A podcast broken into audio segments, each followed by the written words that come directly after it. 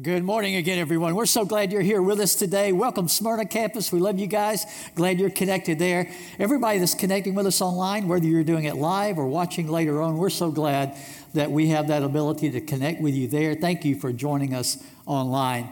We are today continuing a series we've been doing called Breaking Bad Habits. Each week, we've looked at a different habit that can become something sinful. It takes us away from what the life God wants us to live, the, the lifestyle He wants us to live to, to bless us and to bless others through us. So we, we've learned that one of the things about bad habits is it's not enough just to try to get rid of the bad habit. You've got to put something better in its place. Otherwise, it's easy to fall back. It's easy to, to even allow something worse to begin to develop as a habit in our lives if we don't replace that bad habit with something good. And this week, we're looking at a habit that uh, a lot of people have used the term workaholism as this habit. You've heard of alcoholism, right? You know what that is, uh, where you abuse alcohol on a regular basis and it causes problems and disruptions in your life. Well, workaholism is the same kind of thing, but with work. In the clip you just saw, uh, the character, the dad, uh, he's divorced and he's got the son only at certain times, and He's really covered up with work all the time. He's allowed work to take over more of his life than he should. In fact, the gift that he has for his son there on his birthday, he didn't buy it. He didn't even know what it was either. He had an administrative assistant buy a gift for him. And so he couldn't really tell the son what it was before he opened it. He was just as surprised as the son was what was in the box. And then he didn't have time to play with them, even though he got him something to play with. Now, I know we all need to work hard. The scripture is clear on that. In fact, it says, whatever you work at, do it with all your heart like you're working for the Lord. You should be a hard worker all of us scripturally should be hard workers as Christ followers. That's one of the ways we can set a good example is by being a good worker, a strong worker, a hard worker. But there's a difference between being a hard worker and being a workaholic. Uh, that's when it gets out of balance.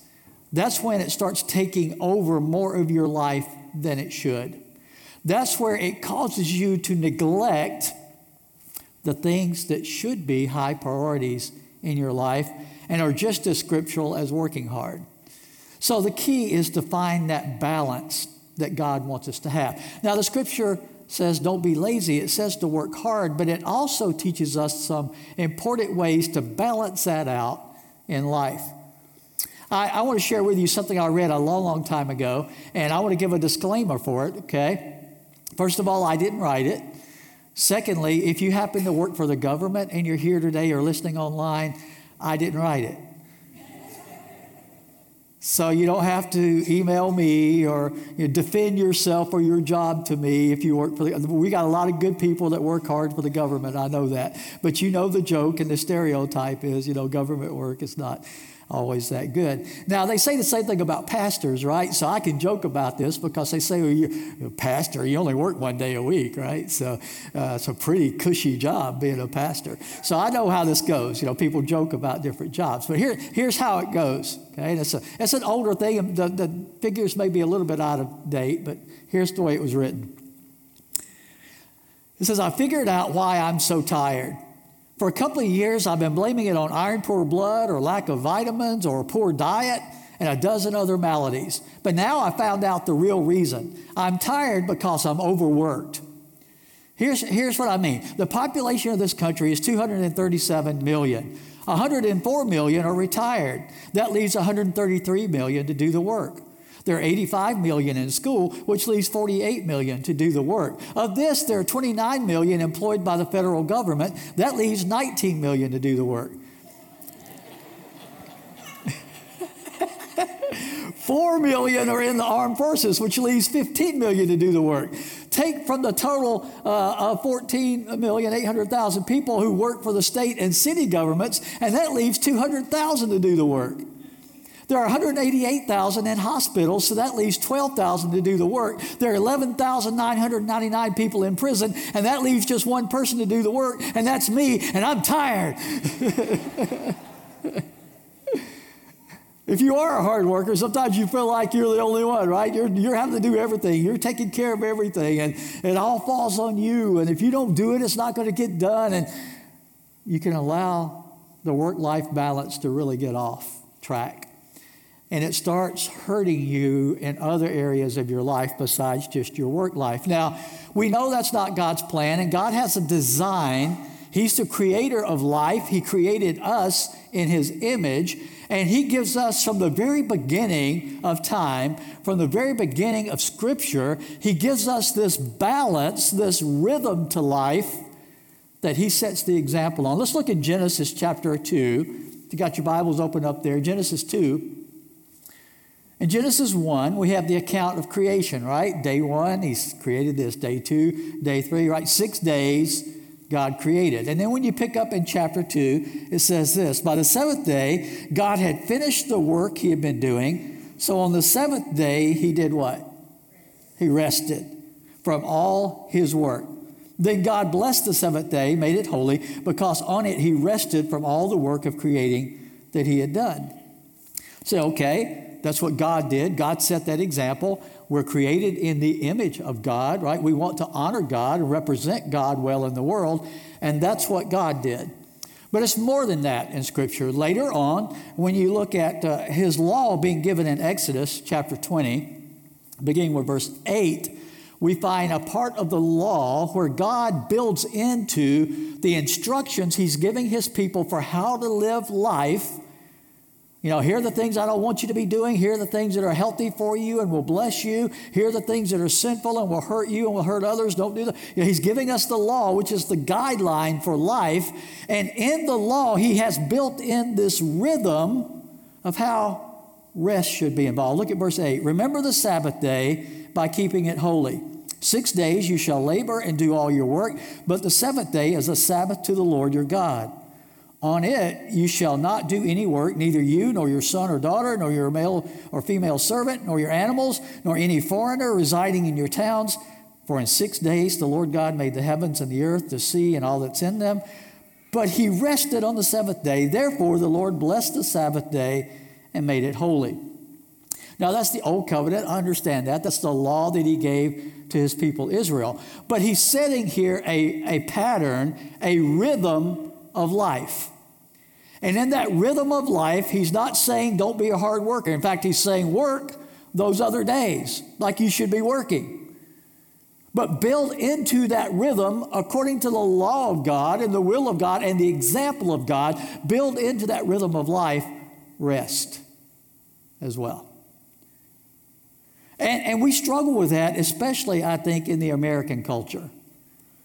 Now, it's changing some, but for a long time in America, you were really praised for working not just hard, but staying extra, working longer, taking an additional day, right? It, it, you're really rewarded for that in our country.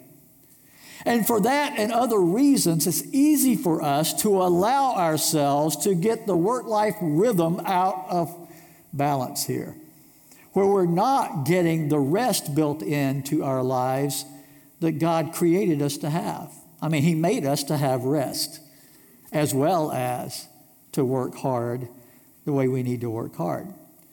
This is not an excuse not to work hard, but it does mean that the way God designed us and designed our lives to work is they work at their peak when we work hard, but also build rest in into that rhythm too.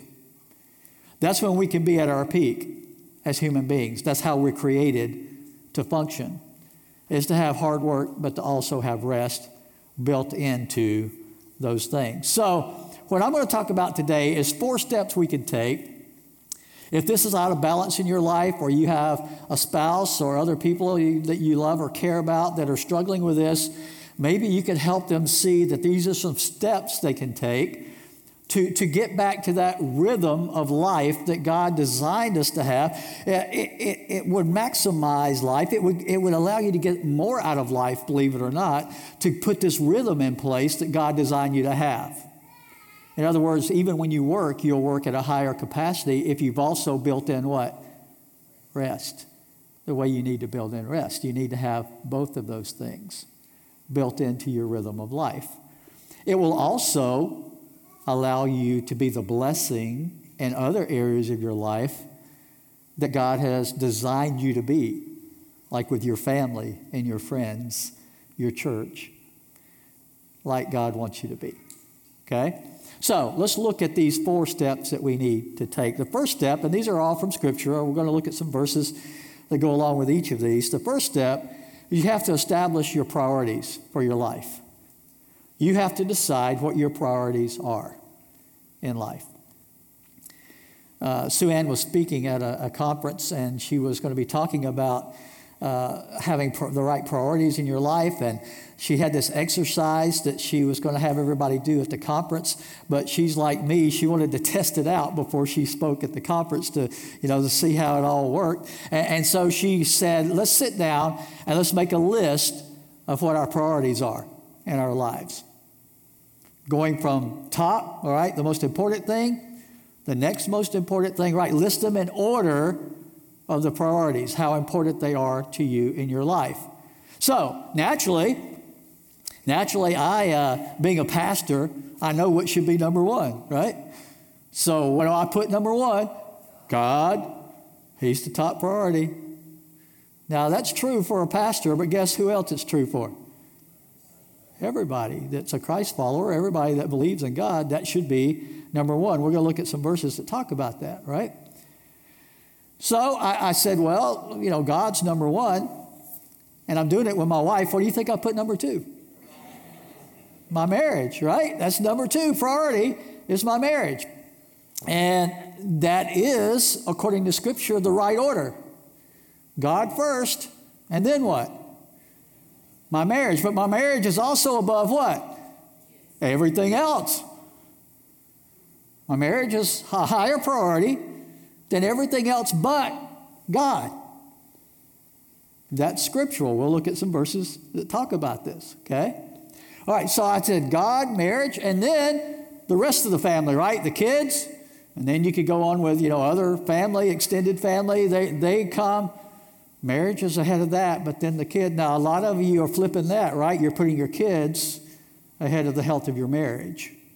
It's not the order scripturally that you need to have. The marriage is the higher priority.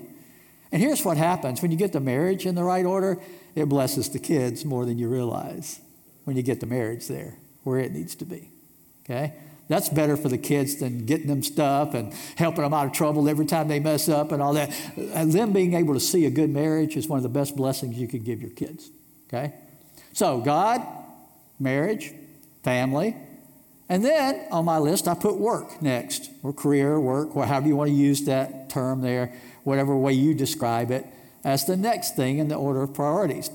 Now, friends come in there too, so you got to decide is that, you know, where, where do the friends come in? I, I kind of included friends with family and friends there, but, but you got to know that their their friends need your time and attention too. You got to invest in friendships if you want to have friends. That's got to be a priority too, right? So here, here's my point the next step in the exercise was the most important step. You take that list, and then you over here on the right side of that list write down how much you invest in those things, in time and resources of your life, and see how well they match up. Right? It, it's eye opening when you really put it on paper. I say God's the number one priority, but how much am I investing? in my relationship with God, with my time and my talents and my resources, right? How much am I giving to that out of my life? I say my marriage is the next important priority, but how much am I investing in my marriage with the time and resources that I have that God has allowed me to have? How much of that am I investing in my marriage? My kids, and it's the career taking a much bigger chunk of that than any of those other things. It's the job taking more of your life. When you say the other things are a higher priority, which thing is getting the most of you?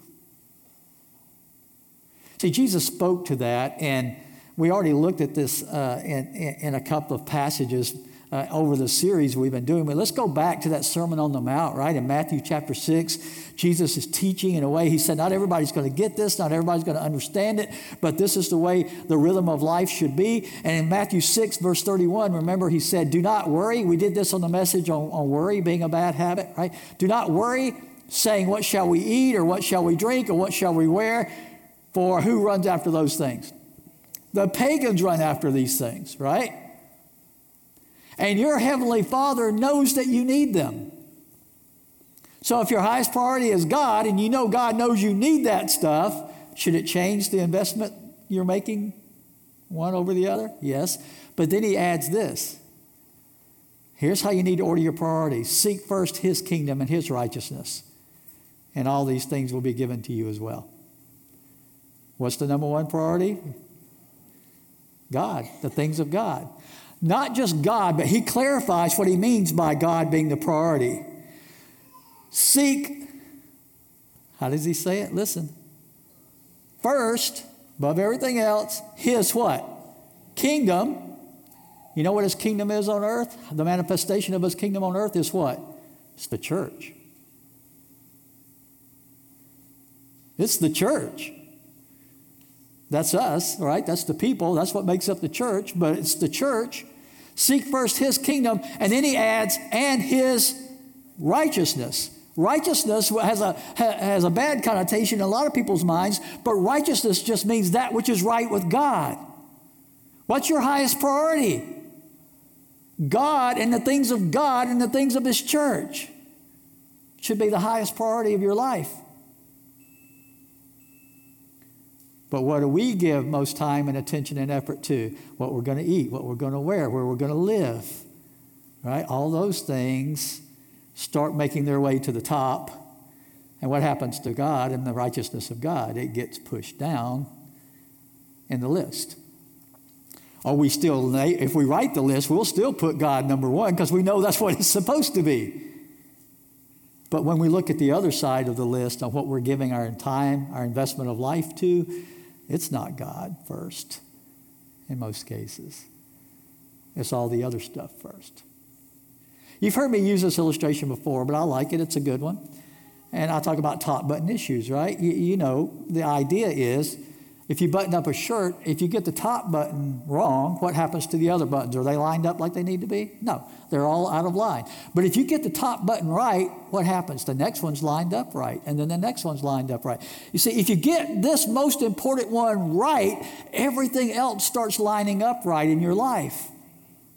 But we focus on the other things and give more time and attention to those and we don't miss we miss the top one and nothing gets lined up right and we wonder why we're struggling in life and why life isn't working well and why we're having all the problems that we're having when we didn't even get the first thing right that needed to be right.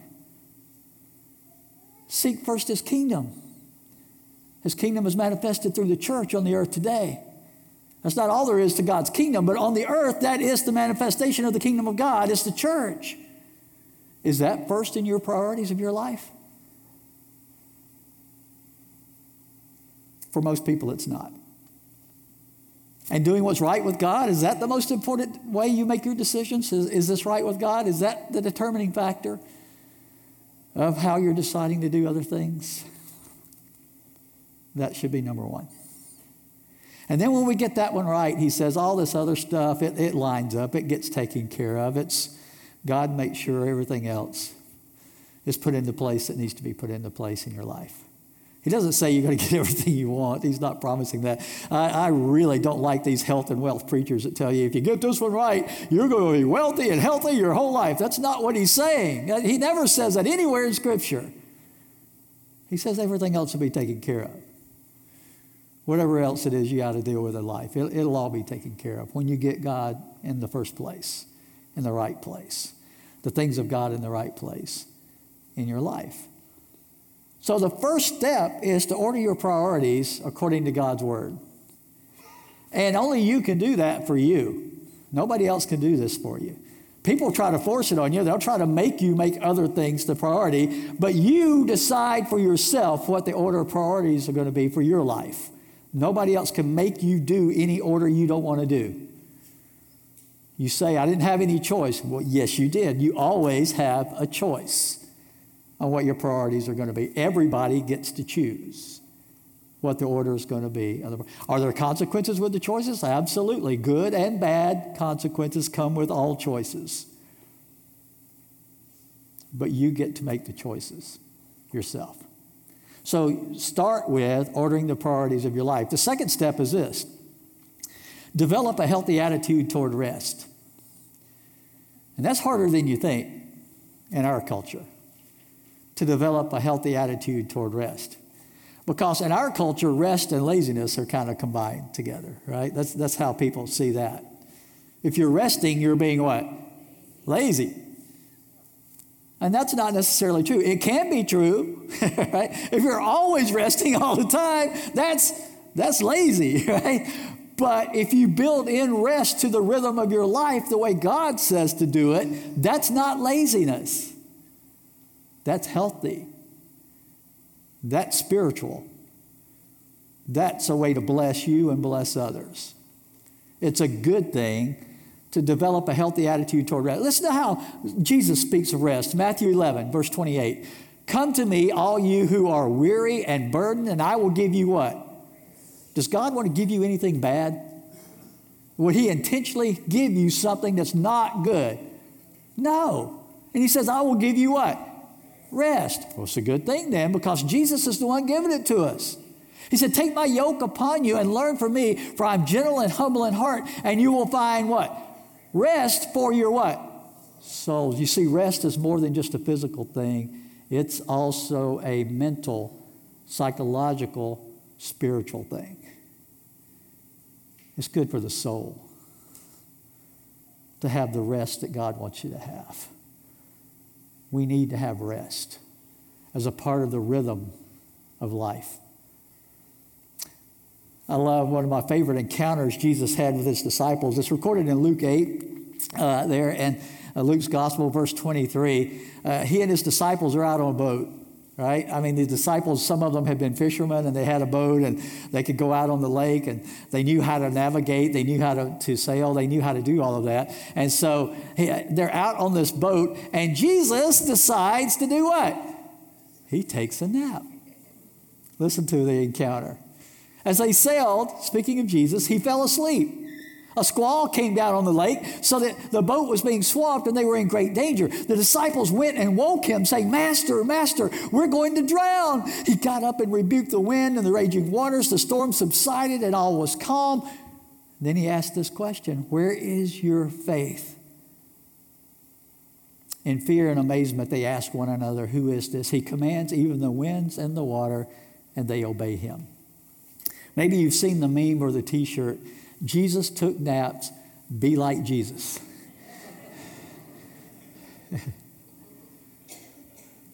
Jesus took naps. When you read the context of what happened here, it's the middle of the day. And what was Jesus doing? Resting, taking a nap. He had worked hard already that day. He had worked hard late into the night the night before. But what did he do in the middle of the day?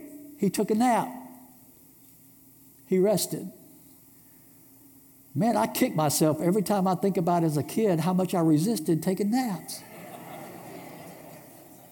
I wish some of you would come into my office one day and say, Randy, take a nap.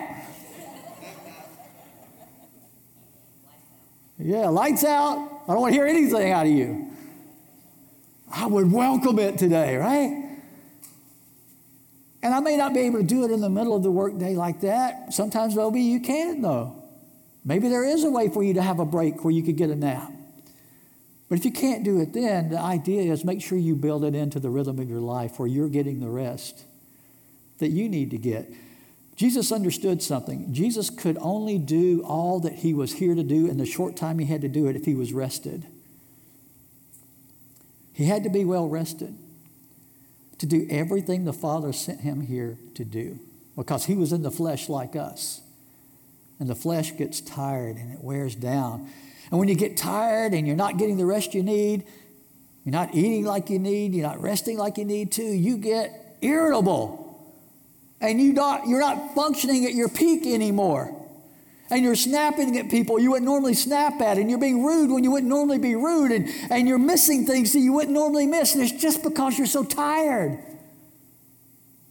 And Jesus didn't want to function at that level. He wanted to function at the best level with the time that he had, which meant that he had to get what? Rest built into his rhythm, to his schedule of what he was trying to do. Jesus took naps. Let's be more like Jesus. So let's get a better attitude toward rest. The third thing is this you got to learn to confront your fears. Confront your fears. Another great teaching of Jesus is found in Luke 12, verse 15. He said to them, Watch out, be on your guard against all kinds of what? Greed. And he put this statement with that. He said, Life does not consist in what? In the abundance of your possessions. You see, as soon as you forget that, as soon as you don't understand that, then you start working out of fear. That's now your motivation for working. Because you think the only way to have a successful life is to have what? The abundance of your possessions and that your life is all about the abundance of your possessions. So now the pressure's on. What do you have to get? The abundance of your possessions. That's what you're living for because that's what life's about for you. It's the abundance of your possessions. And if it's about the abundance of your possessions, it doesn't matter if your marriage suffers. It doesn't matter if your kids don't ever see you. It doesn't matter about any of that if life is really about the abundance of your possessions. It doesn't matter if you ever serve at church because life is about the abundance of your possessions. So anything you sacrifice to get that, that's what life's about. And that's why you justify the sacrifice to get the stuff. Because you've believed the lie of Satan that that's what your life is all about. That's how you measure your life and the success of your life is by the abundance of your possessions. It's true, that's how the world measures life. You can be the worst person in the world, but if you have a lot of money, people will listen to you. You could be the dumbest person in the world, but if you have a lot of money, people will listen to you. You will get respect, you will get honor because of the abundance of your possessions. So we see that and we think that must be what life is all about. And if this is all there was to life, you might be having an argument there. But everything in this world is what? It's temporary. Every bit of it. And no matter how much of it you get, what's going to happen to it? It's going to be gone. You know, can't take it with you, and it will eventually just be destroyed. What a lot of people sacrifice their families to get is now rusting and rotting in the garbage dump down the road.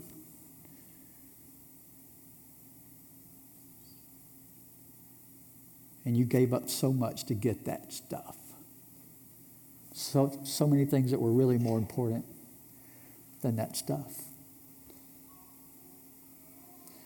So we've got to confront the fear, this idea that life is about that. Because if we think that's what life is about, we'll always be scared of losing our job or, or getting a pay cut or, or not being able to afford that or not being able to make the payments. And that fear drives you and me to make decisions that are totally unhealthy, where we over obligate ourselves and we go into so much debt that not only are we killing ourselves to get the stuff, but we no longer have time or the ability to enjoy it after we get it. You're living in the nicest house you ever lived in, but you're hardly ever there and you never enjoy being there because the payment is killing you. Right? You're driving that car, but you can hardly put gas in it because you maxed out your credit card. Right? It looks successful, but it's not. Because life does not consist in the what? Abundance of your possessions. And when you believe that lie, it causes you to react out of fear. And in fear, in order to look good, you'll do stuff you should never do to make yourself look like you're successful like you got your life together, like everything's good. You see, fear is a terrible motivator for life. And it's not just fear of not looking successful. You need to work hard, but you don't need to work scared. You need to have faith. Remember what Jesus said to them when he, they woke him up scared to death? Oh, you of little what? Faith. Trust God. Trust that He knows best. Trust that He's got you. Don't live in fear, live in faith in God. Does that mean you shouldn't try to work hard, make good investments, you know, try to advance at work? No. It just means you shouldn't be driven by fear to do those things. Because you trust God. That even if you didn't get the promotion or you did lose the job, there's still God's still got a plan. He's still got you. You don't have to live in fear when you know you can have faith in God. And it's not just fear in those areas, it's also this other fear that a lot of Christ followers have, and that's fear of not being saved. you're working hard as a Christian, and you're trying to do all these works, but you're doing it out of the wrong motivation. You're doing it out of the motivation. I'm scared I won't be saved, so I got to be make God happy and I got to make God pleased with me. So I'm going to do all this stuff so God will be happy with me and let me into heaven. We're trying to work our way in to heaven. I hate to tell you this, but there's not an amount of work you could ever do that will get you into heaven. There's not a, a, list of good works you could accomplish before you die that will award you a key into heaven. It does not exist.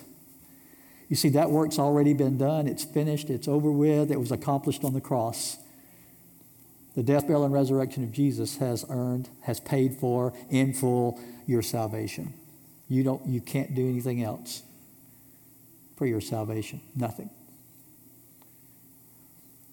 I love what he said in in Ephesians 2, verses 8 and 9, it's by grace you've been saved through faith. This is not from yourselves, it's the gift of God, not by works, so that no one can boast. See, here's the thing. When you order your priorities, you don't put God first because you think you've got to earn your way into heaven. You put God first because you love God. That's why you put God first. You're so grateful for what He's done for you. And you so much just want to honor Him with your life that you'll gladly serve God, not out of fear, but out of gratitude and love. And that kind of service accomplishes a whole lot more than doing it out of fear. That kind of service has much more impact than just working out of fear that you might not be saved. I'm going to do it because I sure don't want to burn in hell, right? So I'm going to do this and do that. How about I'm going to do this because God has been so gracious to me and I love Him and I just want to honor Him with my life. Isn't that different? You see, that's the way He wants us to serve Him. That's what He's looking for. He wants our hearts. He's not asking us to earn our way into heaven because we couldn't do that anyway. And the final thing, the fourth one is this allow for some joy in your life. allow for joy. If you've been around Lakeshore very long, you know I love humor and I love to have fun. And we do fun things here and have a good time and we tell jokes. We, you see, I heard this years ago and I thought it was really good. He says, It amazes me how most people in the church look like they were baptized in pickle juice.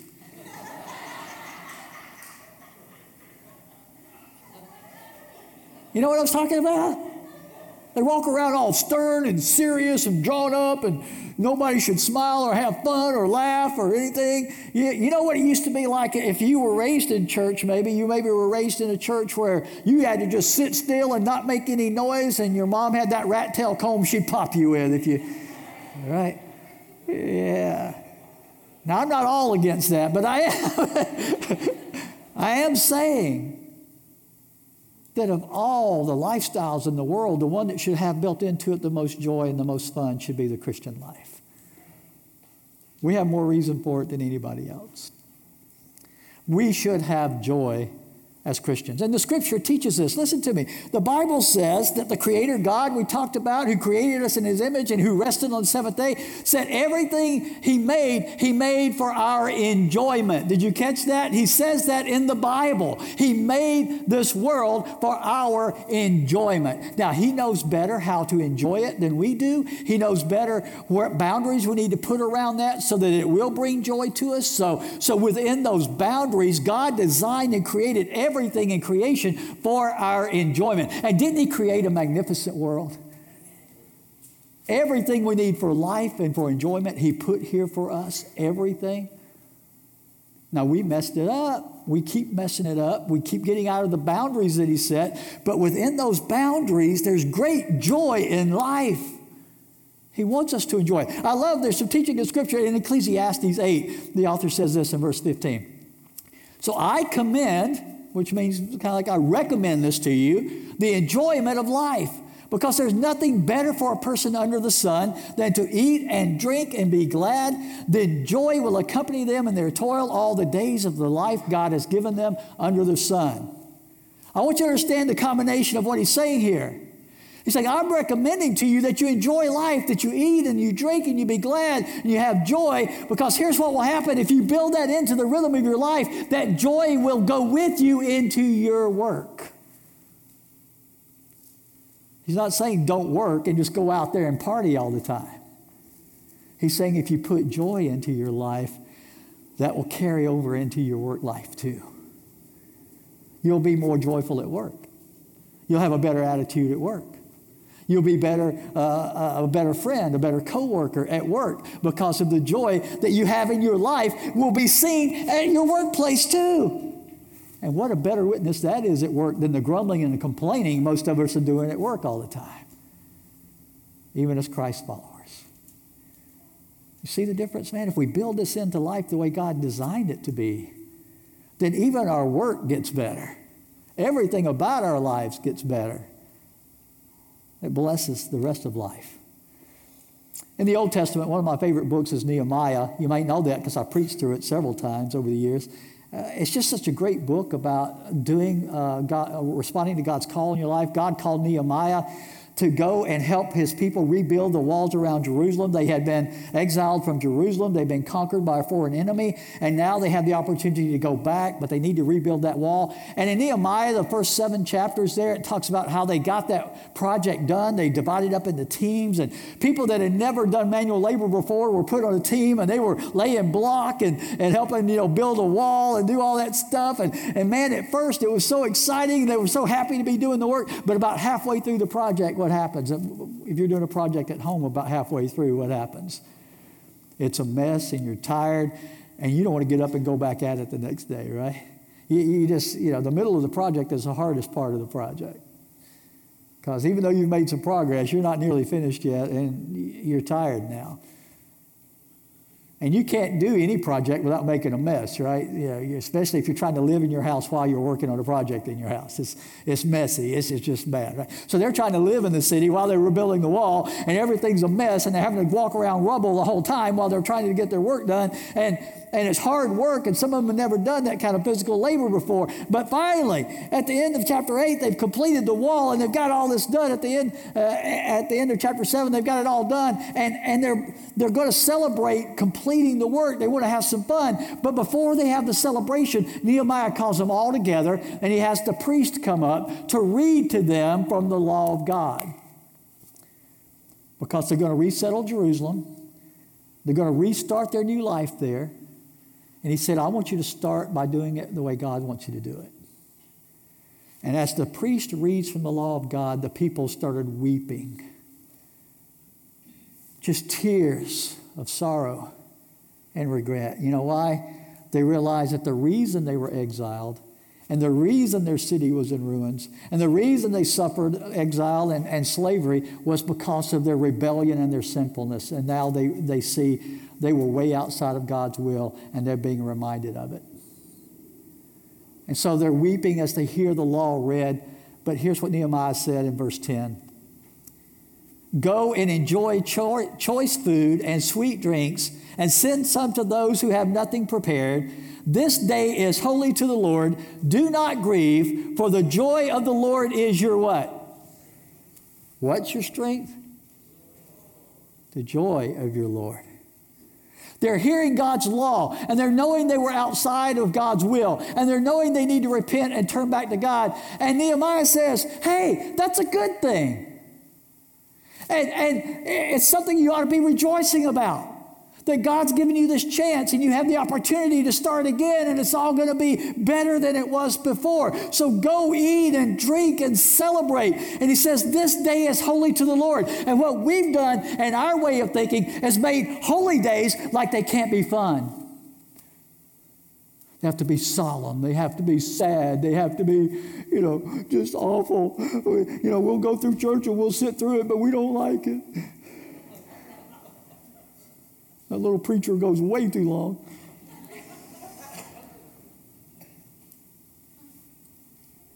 But he says, Here's what I want you to do on a holy day celebrate and be glad and praise your God. It should be a great, fun thing, celebrating thing.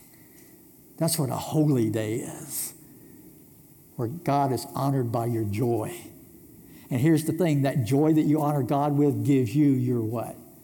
Strength to live the life God has called you to live.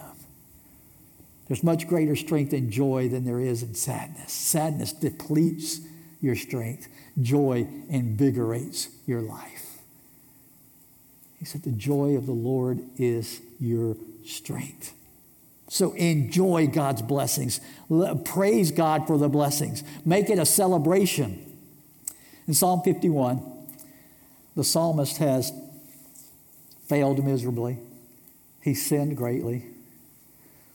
And he knows it. And he's gone before God already and he's confessed his sin. And he's asked for grace and mercy and forgiveness. And then in verse 12, he continues his request to God this way Restore to me the joy of your salvation and grant me a willing spirit to do what? Sustain Let's pray together. Father, Father, today we come before you repenting of the sin of our lives. Father, eh, eh, having the joy of our salvation doesn't mean we, we aren't repented. It doesn't mean we aren't sorry for our sins. So, Father, we confess them and we ask for grace and mercy and forgiveness. But we don't stop there, Father. We're asking you today to restore to us the joy of your salvation because we need to be invigorated again. We need to be strengthened again. We need to be empowered again to go out and live with that joy, with that celebration as a way of life. We need to build into our lives that rhythm of life that you called us to with rest and invigorating joy in our lives so that we have the energy to work hard, but be a good example while we do it, to, to honor our, our marriages and still have joy in the marriage and to, and to raise our kids with the joy of our salvation. And they see that and they're drawn to it and they want it for their lives. Father, restore to us the joy of the greatest gift ever given salvation through your Son, Jesus Christ, and what he did for us on the cross.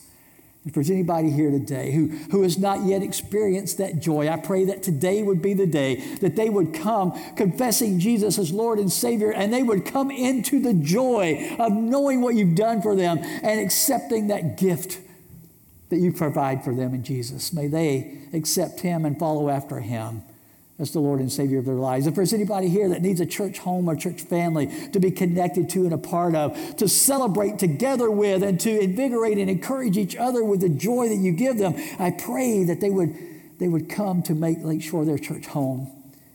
Whatever the need is, Father, as we come to this time in our service, I pray that your Spirit would prompt us to take the steps we need to take to honor you. It's in Jesus' name that we pray.